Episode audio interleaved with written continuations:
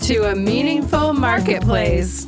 I'm Sarah Masoni from Oregon State University's Food Innovation Center, where I've helped countless dreamers launch their new food products. It's the science of taking a food delight from the kitchen to mass manufacturing and still keeping its great taste. That's what I do. I've been called the woman with the million dollar palate, although I haven't tried to cash that check yet. Listen in weekly for real life stories. I'm Sarah Marshall, owner of Marshall's Hot Sauce and author of Preservation Pantry, modern canning from root to top and stem to core. I love inspiring business owners to get started on their journeys, encouraging folks to be part of their local community, and I'm excited to help business owners tell their stories. Join us as we explore the journeys of women entrepreneurs in the food and beverage industry. Hello and welcome to Masoni and Marshall, a meaningful marketplace. Thanks for joining us as we hear the stories of female food entrepreneurs. We're glad you joined us today. We are honored to hear the stories of hope and inspiration for all of our food friends out there. This is Sarah Marshall, owner of Marshall's Hot Sauce. And Sarah Masoni of Oregon State University's College of Agriculture Food Innovation Center. Title change. Sarah, do you know that today, right now, is our 100th episode? Are you kidding me? It's our 100th episode. That's so exciting. How could we do this a hundred times? I don't know. Can you believe it? I feel like when we started, did you think that we would record 100 episodes? I mean, I thought we would record a thousand episodes. You're in it for the long haul. All right. I guess um, here's to a thousand episodes. we just have to do 10 times what we've already done. Mm-hmm. I think it's possible. We might we might have to start hit the recording. It took us uh, what three years to do a hundred, so that yeah. means we're going to be doing this for a while. A long times. time. We're invested. And we're lifers. Thirty more years.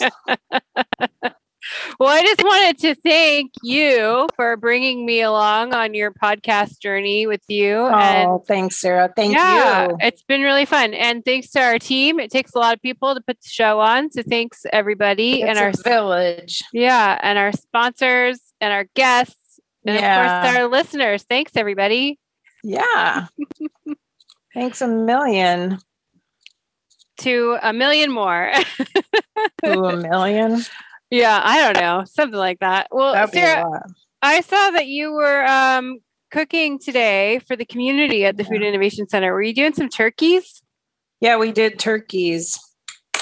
That's so cool. Um, now you have to bring that up, and I'm not very good at remembering stuff, so I'm just going to cheat and look here.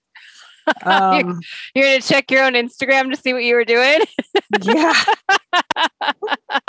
We're actually you know what? This is the second annual turkey cookout at the Food Innovation Center. We're working with Waves Caribbean. Patrick Prince, he flew up from Texas. That's so and cool. he, I was talking to him today. He has three manufacturing facilities for his jerk sauces and um, jerk rubs. And this year there's a shortage of turkeys. Last year we actually did 105 turkeys. I think this year we only had uh, we had 16 that were pre-cooked because those were available, and then he brought in 16 that were raw, and they were enormous. Like some of these turkeys were as big as I've ever seen. And then we had an additional frozen 30 turkeys that we um, they're just too frozen. So I think we're going to take a look at them tomorrow, but I'm not exactly sure. Anyway, they got um, sent to the Feed the Mass folks. Oh, great. That's so and awesome. So we'll be, that'll be the turkey starting to today Wednesday. No, tomorrow. I think starting tomorrow, people will be getting meals.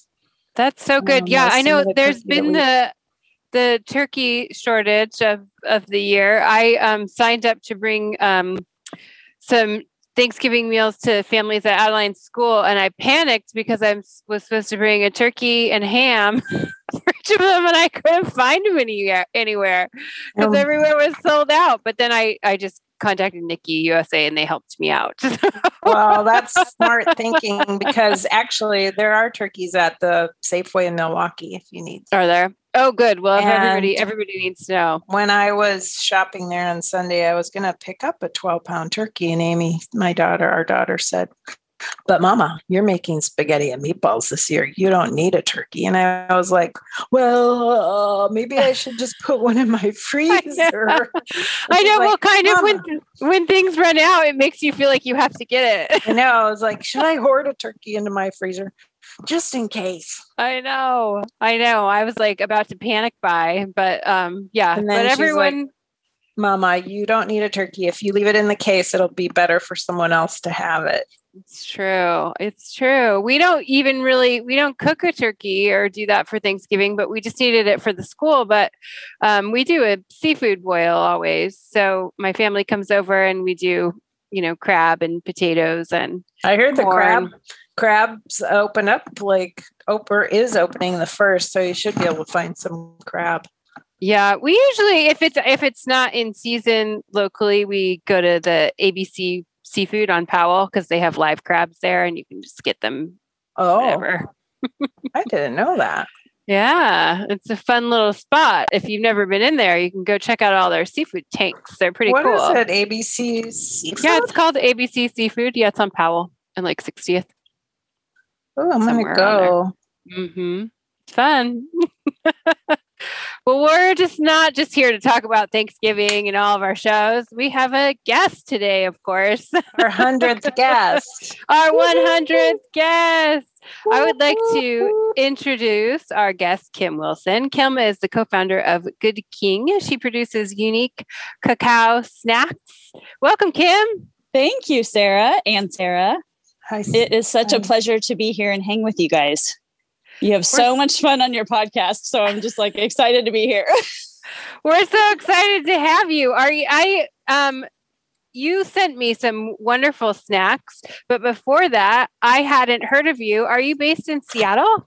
Yes. Okay. Yes, but she's been down to Portland many times. Has been to Portland. I yep. have. In the beginning of my journey, Sarah Masoni was critical. That's right. Truly. Yes. I whipped her into shape in our kitchen yeah. here. That's so I was great. like, I'm pretty sure you're not doing that right. Let's try it this way. That's what you do. Very grateful that she does that.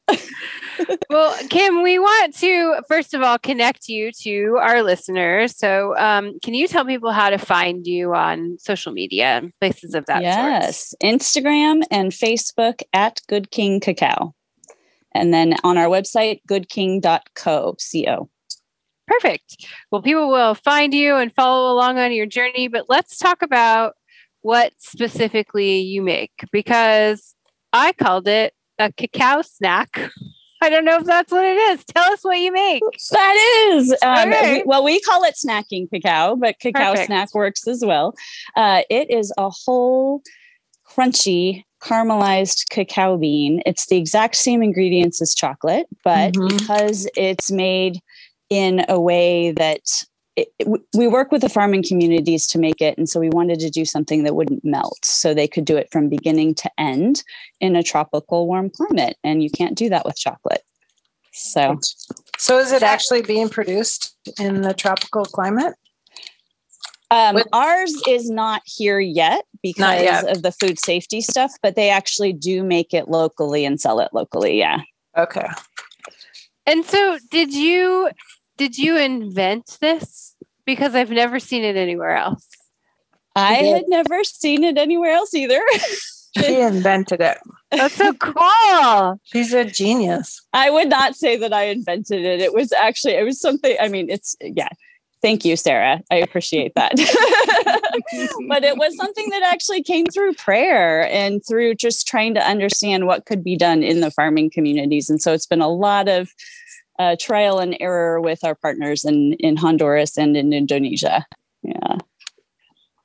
So I'm guessing if you if you start at the beginning of your snack journey, it's where the cacao beans are produced, right? So yeah so you said you mentioned Honduras. Mm-hmm.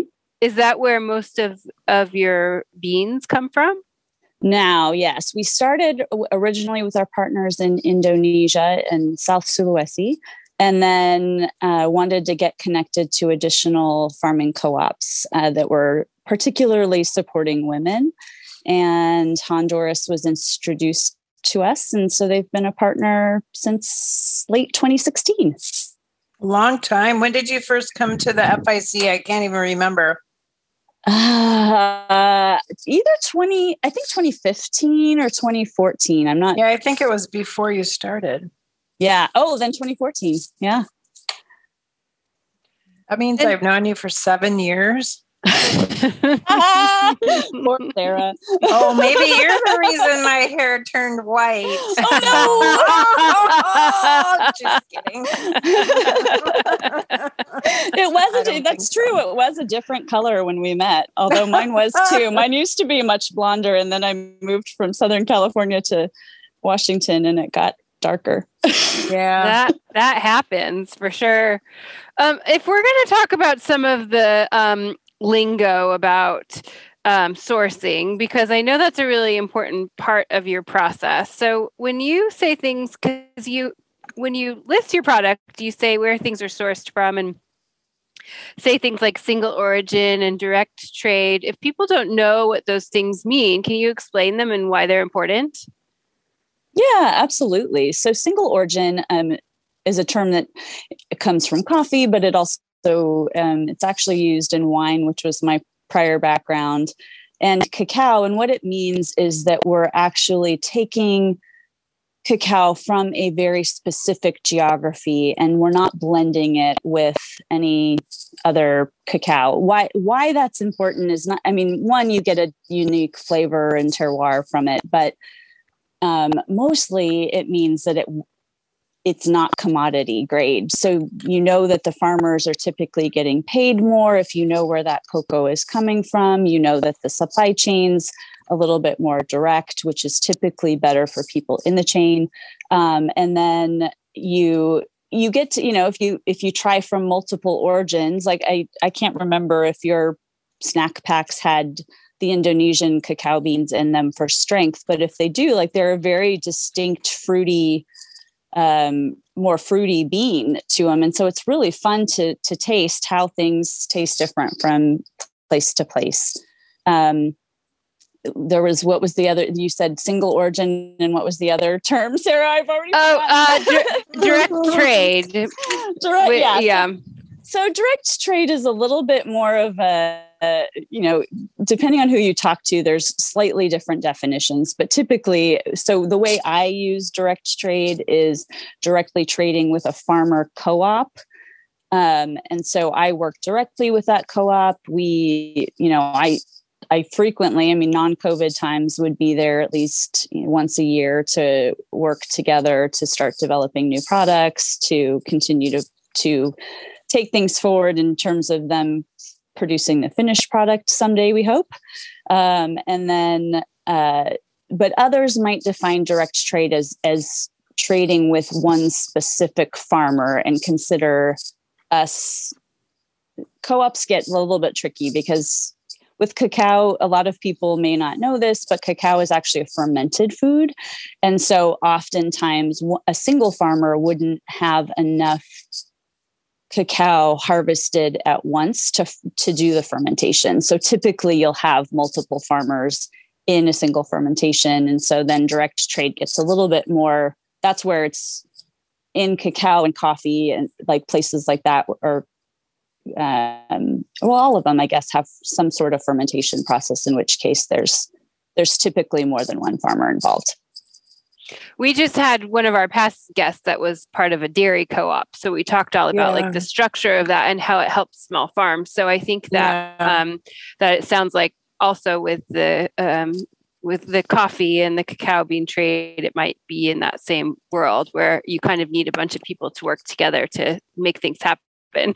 And I mean, Absolutely. I think it makes it more artisan if every bean sort of has its own flavor even mm-hmm. if you blended from different harvests together and had multiple sort of all coated with the same flavor on the outside, but maybe the inside was a little bit different, I think that would make it really interesting.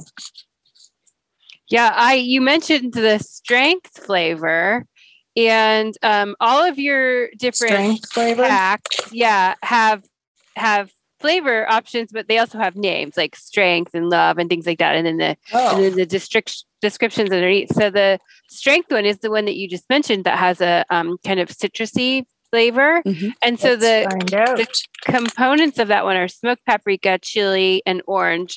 And it was, of course, the first one I tried because it was spicy. spicy? so oh, I, that is spicy. Yeah, it's spicy. Yeah, and Sarah you know, Sony, no, and mm-hmm. Sarah Marshall, you can have her pack. I forgot about that. it is. It's spicy, and it, and what I love is that it's crunchy. Because if you were going to eat chocolate or something as a snack, it's always soft. And so this is like why when I tried this, I was so shocked because I like I haven't seen it. Yeah, I think it's really cool. I think it's fun and interactive. I don't know if I tried this one or if somebody else snuck a sample. I don't I like remember the, this flavor. Which I flavor like are you trying one. now, Sarah Masoni? The strength one. Yeah. Oh, oh. I'm worried about her spice level. No, she'll she'll be into she'll it. She'll be okay. Yeah. I think it's really fun. The orange is really good in there. Yeah. Thank you. How do you uh, come up with your different flavors that you do? Well, Sarah was part of the beginning with this, mm-hmm. um, but the way that the way I originally did the first flavors we launched was trying to play off other herbs and spices that have high antioxidant values because when when i initially launched i really thought i was going to lean more towards like a very healthy snack and it turns out that people don't really care to be told that it's that they're eating something healthy or then they don't like it as much. Mm-hmm. um, so yep. um, so I've learned that over time but so that was how you know we we first developed like love in particular with like cinnamon nutmeg cardamom clove um, the joy is mint rosemary and sea salt rosemary also is very high in antioxidants um, and then we had and sarah was sarah masoni was instrumental in this one. We had a lemon lavender and thyme flavor but we called peace but it no longer lives. So i guess it rests in peace.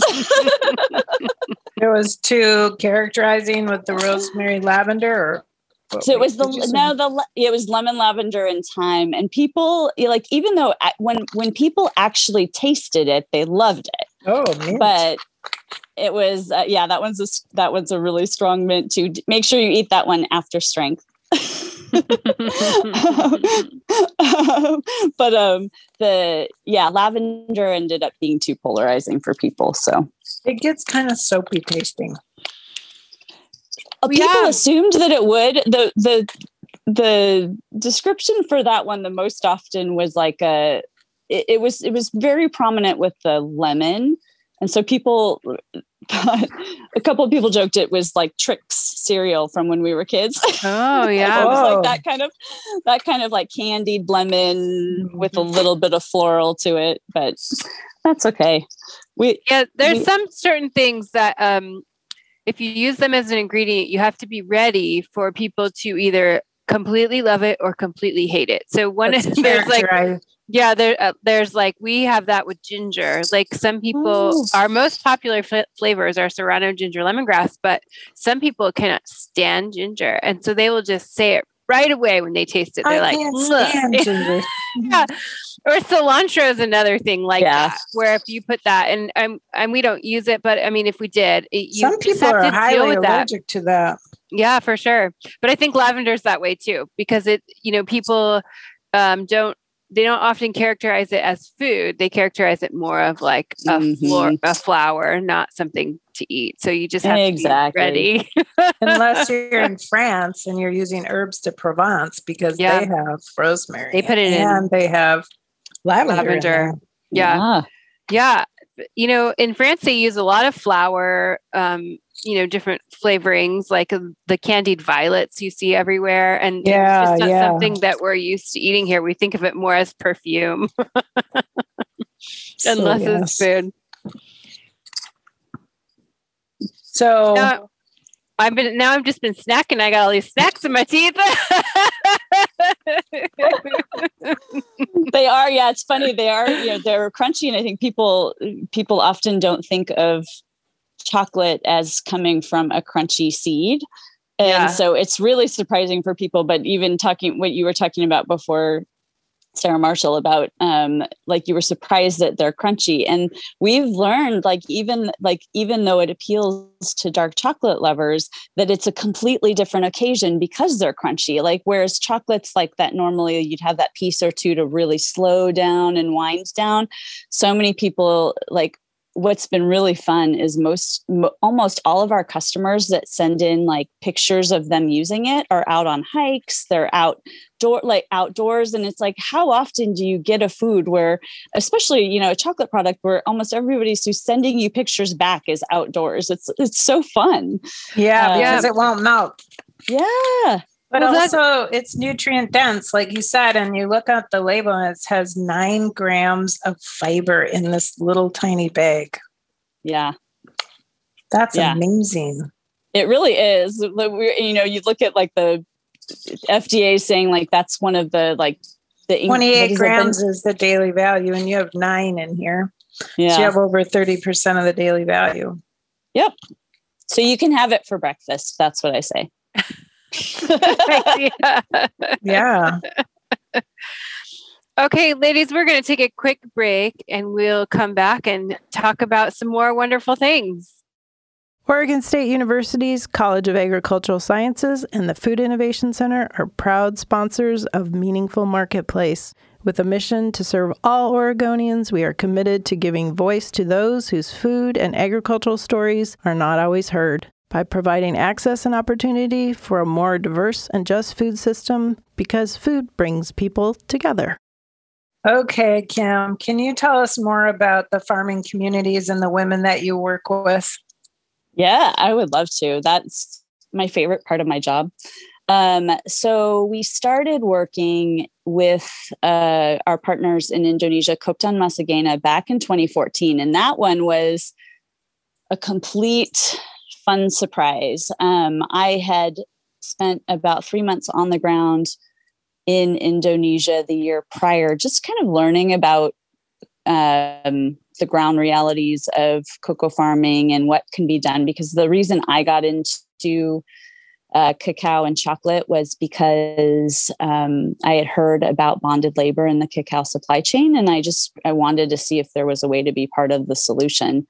And so I had wanted to do some experiments, had been thinking about option like types of products that wouldn't melt or value added that could be done in the farming communities, just recognizing that that's a, a great way to multiply income. I mean, you, you guys know because you f- focus on a lot of local makers and local sourcing, and it's the same thing. Like when we go abroad, like they, you know, if they can do more value added steps locally, they'll earn more. And so I had approached a specific co op about doing an experiment with me. And I had met only one female cocoa farmer pr- the year prior. I had a, like, literally, she was one of the photos on my screensaver because it was just such a unique experience to meet her. And I went back to this co op and I said, Hey, want to do this experiment. And, um, that they were, I said, you know, you have a few people that could help me. And the next day, five women showed up. Oh. And I was like, what? what just happened? And, you know, it took me a little while to really understand because I, I, I, I truly hadn't known what was going to happen but in in several rural communities around the world and it seems to be pretty consistent men do the cocoa farming um, predominantly and women are in the kitchen. Um, and so once you Those start kitchens. Tra- you start transforming the product into something that's not just an agricultural export but that's that's a food product then that's where the women naturally get involved. And it wasn't like i like said oh i only want to work with women. Um, but then when we realized that so that group you know continued to experiment with me the first year. I mean we tripped over so many crazy ideas that didn't work. They were very patient. Um, and then we you know like literally exported what i could like pay for extra baggage to come back from indonesia. They it was quite a, like quite the sight. I have some old photos that i crack up at. But um then the following year, just you know, things started to to connect with them, and I the guy that advises us on food safety um, heard about what we were doing in Indonesia and was compelled by the the increase in income that we were seeing, and he was like, "Hey, I've got the you know, there's a couple people in Honduras that I think might be a good fit for you," and so that was how we got connected with the group in Honduras, and that was just another really amazing story because they had that particular co-op is quite large in coffee and just planted cacao maybe i don't know if it was seven or eight years ago now um, as a diversification strategy for their income and they have quite a few un or underemployed women in the community and we're actively looking for things that they could do that were safer than coffee picking because coffee picking mm-hmm. tends to be really remote and they're in areas where um, just they're they're unsafe. Yeah. And um, so they wanted to do things that they could bring the women into a central location and work together. So so they had been looking for something like our project, and I had been, of course, looking for additional partners. So that was how we got connected with those two, and they are very exceptional, both in terms of, you know, it's not. I mean, now when when I got started, many of the cacao co-ops were only looking to export or not only, but you know, you didn't hear of a lot of them starting to make chocolate or make value added products and now I feel like uh, 8 years later that that's way more common than it was when when I got started. So it's exciting to see. I I love seeing that. Cool. So I got a question for you. Yeah. Is there any bug that's the exact same shape as the cacao bean that you have to worry about? Because I read no. that you really hate bugs. And oh my gosh. might I add that bugs are kind of, you know, the wave of the future for a new protein source. So they I are. was just wondering. I um I do hate bugs. I have not seen any I have not seen any that look exactly like a cacao bean. Oh, good, good. you're lucky. You're lucky. Um, when you talk about your snack being um, lightly caramelized, so is that part? And you don't have to tell us your secrets or anything, but is that part of how you make it crunchy? Is that it's like it, you're taking the beans and you're caramelizing them? They no, the cacao beans on their own would already be crunchy. They're so surprisingly it's, crunchy. Yeah, yeah. Okay. It's like I, they're they're they're similar crunch, maybe even a little bit like I feel like they're less dense but similarly crunchy to like a roasted almond. Yeah. Okay. I mean, I've never had I've never had them or really even seen them until you sent me these. I'm nobody's they're so, they're so cool. Thank you. Yeah. And you know, I was thinking about when you were talking about them not melting, we were talking about the heat. I, you know, I have a lot of chocolate farmers market buddies, and it doesn't even get that high in Portland or in the Pacific Northwest, but it doesn't really matter because you're still always having to think about shipping to customers, shipping to other places, bringing things into stores. You always have to think about temperature control. So it's really nice that you don't have that problem. You can just go do events or go ship things all around. You don't have to worry about it melting. It is really nice. We carry chocolate bars on our site that are made from the our partners' beans, and you know, I I joke with the girlfriend that makes those the bars um, chocolate spiel. Um, I'm like, Angie, when I saw this, like, I'm like, do you have to check check weather for every order that you send out on your website? And she's like, Yeah. And I'm like, Oh my gosh, I I'm so thankful. That my, it's super well, yeah. And you I mean, you just kind of learn it's like, you know, you talk to any chocolate maker, you know, particularly like the September, October timeframe, and they know the weather all over the US because they yeah. have to know what it is when they land. Yeah. And then we don't have to do any ice packing or anything like that, which is really nice. So the cacao plant is a tree and then it has these little orchid like buds that come off of it. They and, are tiny. Yeah. And how, like I mean, the pod itself is pretty huge, but mm-hmm. how long does it take for that pod to grow? Is it a one year cycle? Uh, no, cocoa. Um, I mean, it depends on where you are. Some of some like if some communities they might have pods year round, though there's typically a mid harvest and a main harvest. Um, so the pods take four. Uh, and I'm not like the best at this because I don't grow cocoa. You can thankfully. practice on us. Yeah, I'm like thanks. I like I like am, I kill everything. I'm so thankful that I uh, work with very competent farmers and don't have to be one myself. Um, they, they grow to I, about a pound. You said. Yeah, they're about a pound, and they take about four to six months to mature. I think closer to six. But um, what yeah. are midges? Midges are a um, well, they're a pollinate. Yeah, they're they're a tiny bug. They're a pollinator, um, and they're what pollinate the flowers because cacao is not a self pollinating mm. um, plant. It needs a needs the a buddy. Are they're picky? I don't know how picky they are. I don't really know much about midges. I just know that that's who pollinates the cacao. okay. so I I like them, except that I don't really like them because if you spend any time in a cacao farm, like in a cacao farm, you'll see any pictures of me. Typically, like I've got full on long sleeves and everything because like everything bites.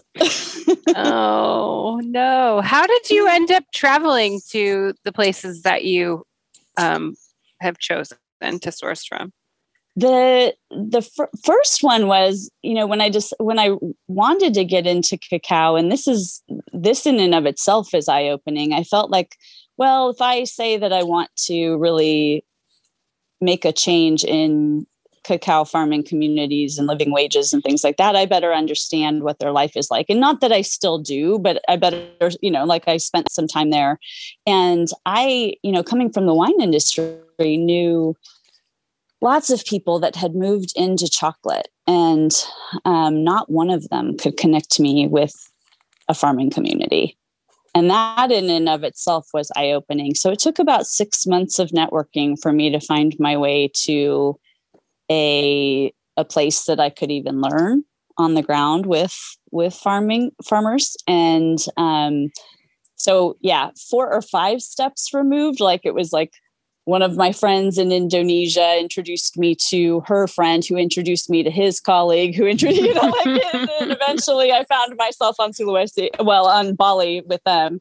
And then all traveling all over I happened to overlap which was just really I'm grateful for because it gave me a much bigger picture while I was there the first 3 months just kind of learning um, I overlapped with a, a roadmap on how to sustainably double cocoa production that the whole nation of Indonesia was doing in conjunction with um, several national governments uh, that buy cacao and then um, you know the big producers. And so then i got connected with several other organizations and got to learn from not just from the one i was interning with but several others.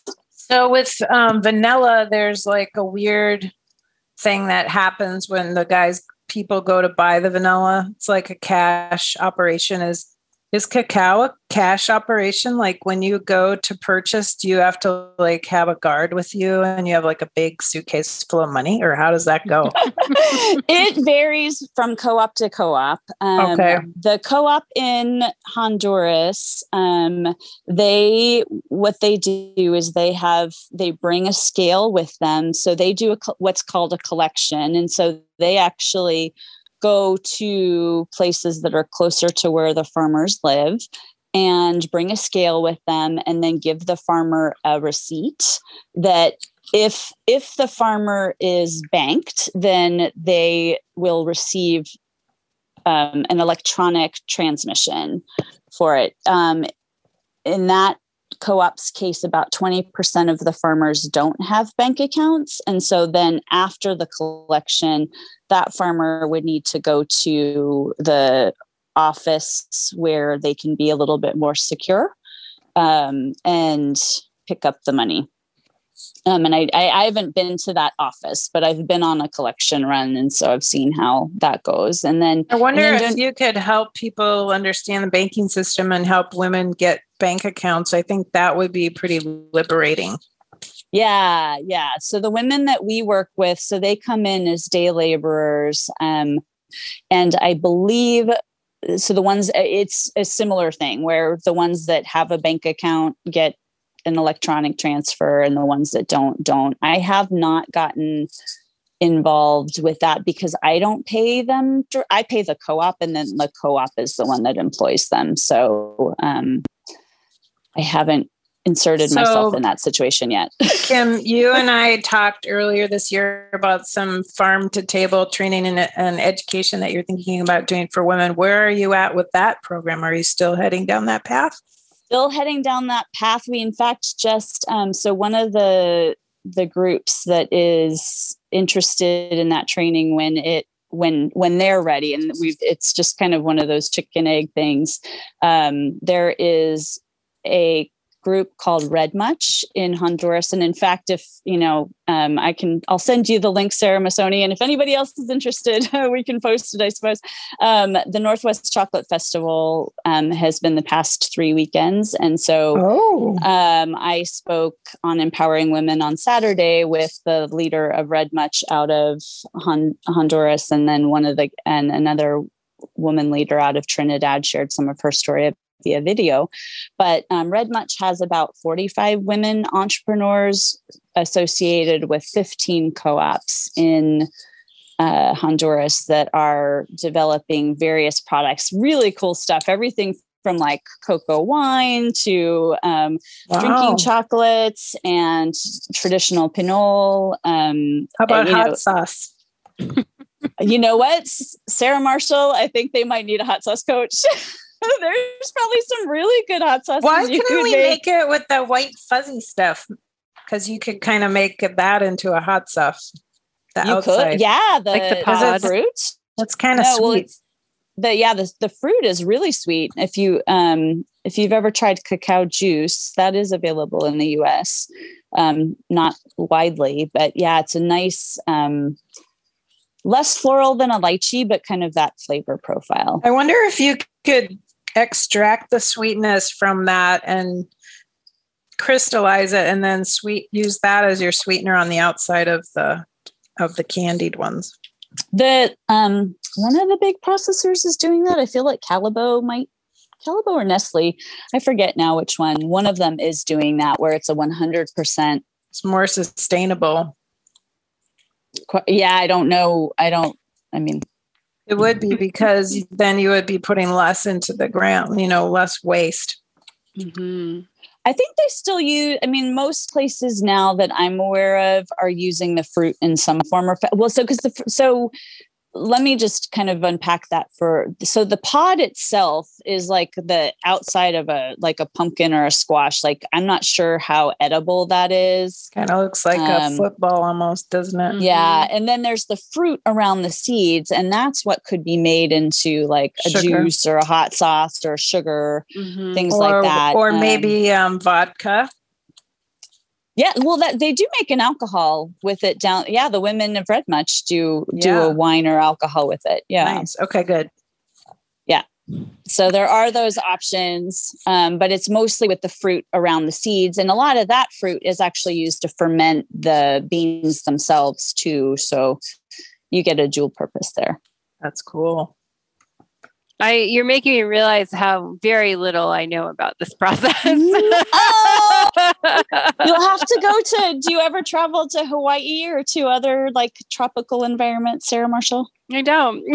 okay. Well, should you ever, you should check. I'm sure like cocoa grows almost everywhere. Uh, like are almost like in all those tropical areas like a lot of people you might be able to find some like a fun little small chocolate factory kim i think we forgot to ask you how people can contact you on social media and we need to talk about all the flavors you have too okay well we did we we got that at the beginning but i'll share okay. again okay it's uh instagram and facebook at good king cacao and then the other flavors we have well we we launched new flavors last I was week. just looking. You have tell, tell Rise, Abound, Delight.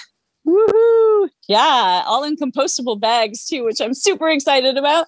Yeah, Um, yeah. There, um, so so the the original flavors are all you know 80% cocoa content. Um, those are harmony love strength and joy and they go from sweet and salty to um, yeah the love we already talked about mint rosemary and sea salt is joy and then the strength we already talked about as well. And then we launched one sweeter harmony um, in conjunction it was actually the taste profile that our partners in Honduras prefer. And so oh. I launched that in um, we we developed a different way to roast as well in 2019 when I was last there. And so that's the Harmony 65%. Um, and then Delight is uh, the same it's it's actually the same ingredients as the harmony 65 and the harmony 80 but with a little bit of added cocoa butter and so it just for for people that have so similar to the way the way cheese or chocolate might make a wine taste more smooth. Oh. A little bit of added cocoa butter. When you see like the really high percentage chocolate bars, typically they mm-hmm. add extra cocoa butter and it just it takes the edge off of the the darkness of the cacao. That makes sense. So we added a little bit of cocoa butter to the delight. Okay. And then um the the arise flavor is coffee or a cafe latte and that was inspired by our uh, by angie of chocolate spiel. She makes a gorgeous cafe latte bar w- with coffee and chocolate and a little bit of coconut cream uh, or coconut milk powder and i was like oh my gosh that's that would be such a great flavor with Coag since they grow both the cacao and the coffee and um, so that one is actually of Ooh. the new flavors we've launched has been our favorite everybody's favorite. They just love it. That now i see the difference because you when you eat through them yeah. and you try it with the ones with the coconut oil it makes it makes it richer. Yeah it does. A little more chewy too. Yep exactly. Mm-hmm. more caramely. So, yeah so that was the that was the goal was to make it more of like a a like a really indulgent treat um, since that seems to be what people look for in their chocolates. So how much do you have to eat to keep you awake all night long? Uh, it depends on how sensitive you are to caffeine. So, okay. of the 80%, if you had a single serve of our 80% line, it's about half of a cup of coffee. If oh, you finished the whole entire bag, no, it's not bad, but it's cocoa's got something called theobromine in it. And so it actually keeps you alert, but won't raise your heart rate or prevent you from sleeping. Okay. Um, so unless you're unless you know you're super sensitive to dark chocolate already, in which case then you're sensitive to theobromine as well. But now um, I see you have a good food award for the Harmony product from 2018. Yes. Are you going to submit products again? to them for evaluation or what do you you know we haven't in the last well we didn't this past year well, just um, to let you know, they're having the mercantile here on April 29th. I know. I know. I just encourage someone to to go to it. Um, so Are you going to go? I, you know, for us, it doesn't make as much sense because we do um, most of our product, our sales are direct to consumer. Oh, okay. Yeah. So the mercantile, um, and and the reason that is is it's not because we don't love retailers it's because you know they don't really have the bandwidth to educate customers about a completely new product and i joke that you know i mean it's definitely interesting like there's pluses and minuses to doing something super innovative like this it's the mind you know the pluses is, like nobody education. else is doing it but the the training and education like my joke it's is expensive. 95 and yeah. 95% of customers are 100% sure we're selling a coffee bean.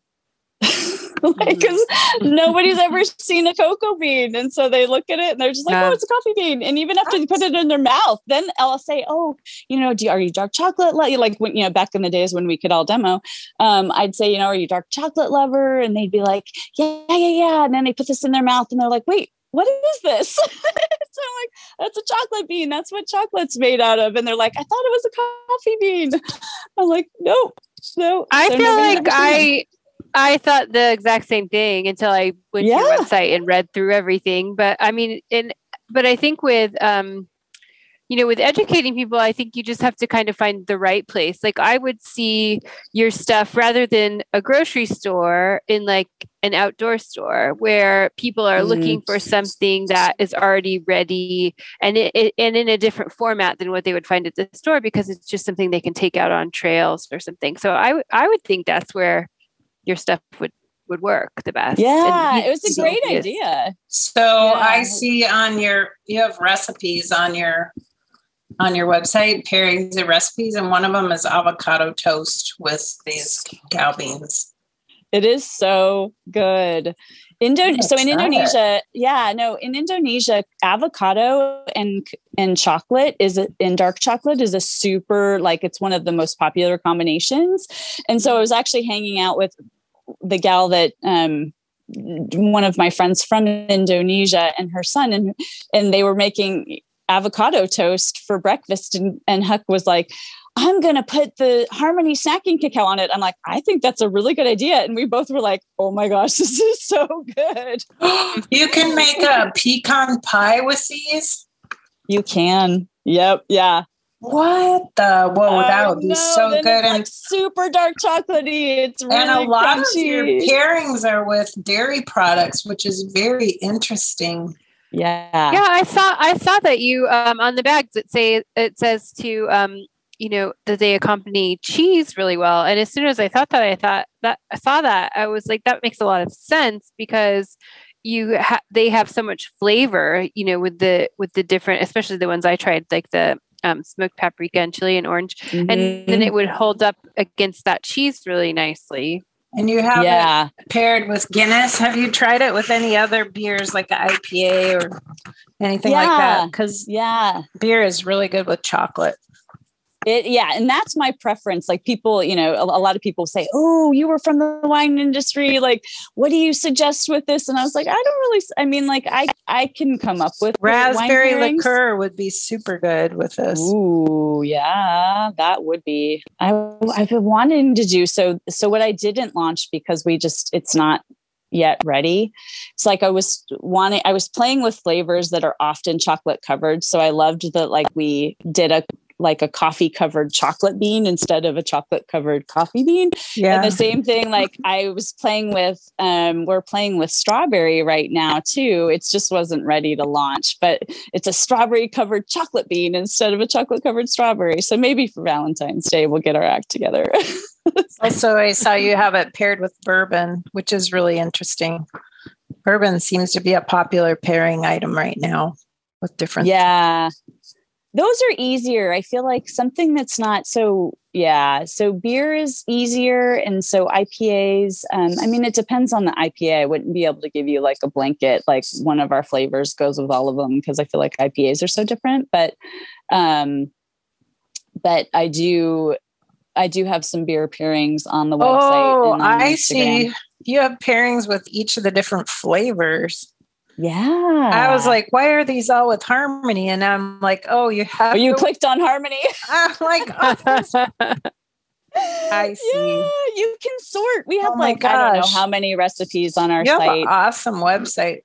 Oh, thank you. You're pairing that. it with ribeye.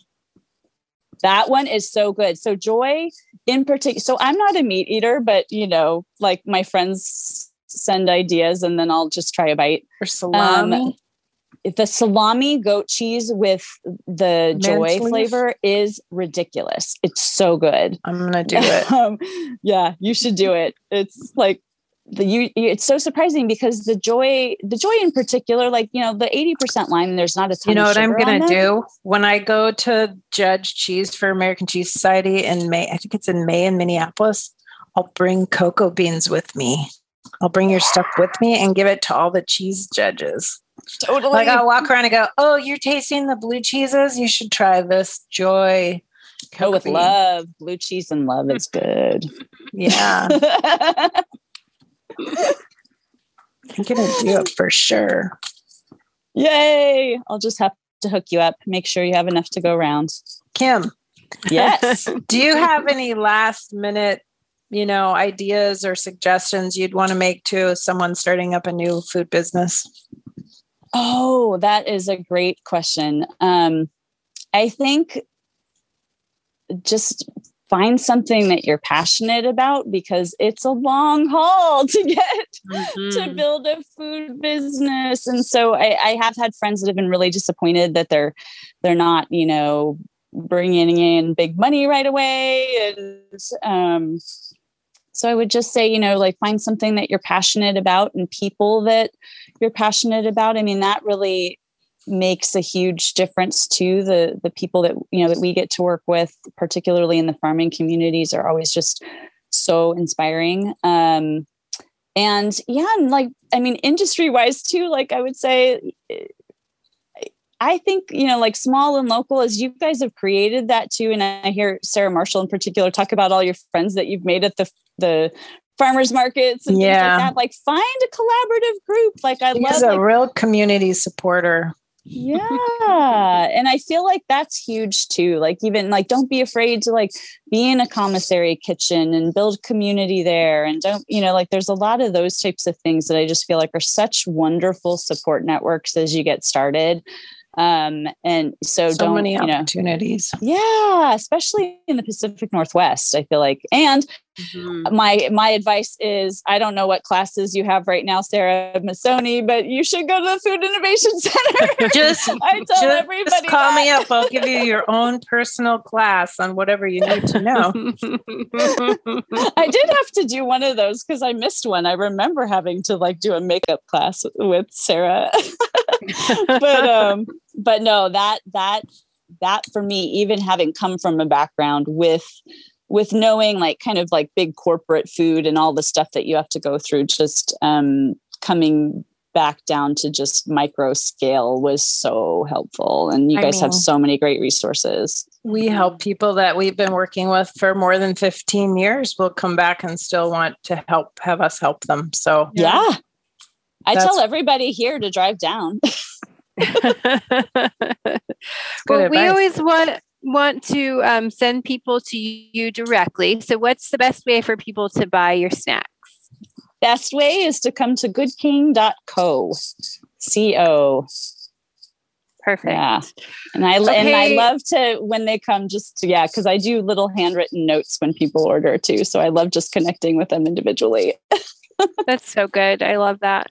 I always wanted to do that, but it never has actually happened. oh, you just need to have a sweet friend and make some cute stationery for you, Sarah Marshall. So then that way you want to mm-hmm. write a quick note.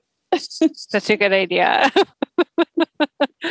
Well, thanks so much for coming on the show. It was great to chat with you and hear about your business, and we will send people your way. And thanks for being our 100th guest. Yay! Thank you. That's super exciting, and congratulations to both of you. That is amazing, and I just so appreciate the community you're you're building here. So well done. Yeah, super cool. Thank you. We record Masoni and Marshall live every week. You can find us on your favorite podcast platform. Thank you to our audio engineer, Lon, and our production assistant, Chelsea. If you would like to be a guest on the show, you can send us a message to our Instagram, Masoni and Marshall. Until next week, bye, everybody. Bye for now. Market of Choice is a proud sponsor of Meaningful Marketplace. As a family owned Oregon grocer for 42 years, Market of Choice strives to inspire, mentor, and assist a diverse group of local producers and foster equity in our communities. With 11 stores in Oregon, Market of Choice supports these craft makers, as well as farmers, fisherfolk, and ranchers, by bringing more than 7,000 local products to market. Together, we form a sustainable, community based food system that serves our great state. To learn more, go to marketofchoice.com. You're listening to the Startup Radio Network. Listen, learn, launch. 10% of our gross revenue goes directly to women entrepreneurs in developing countries around the world through Kiva's microfinance program.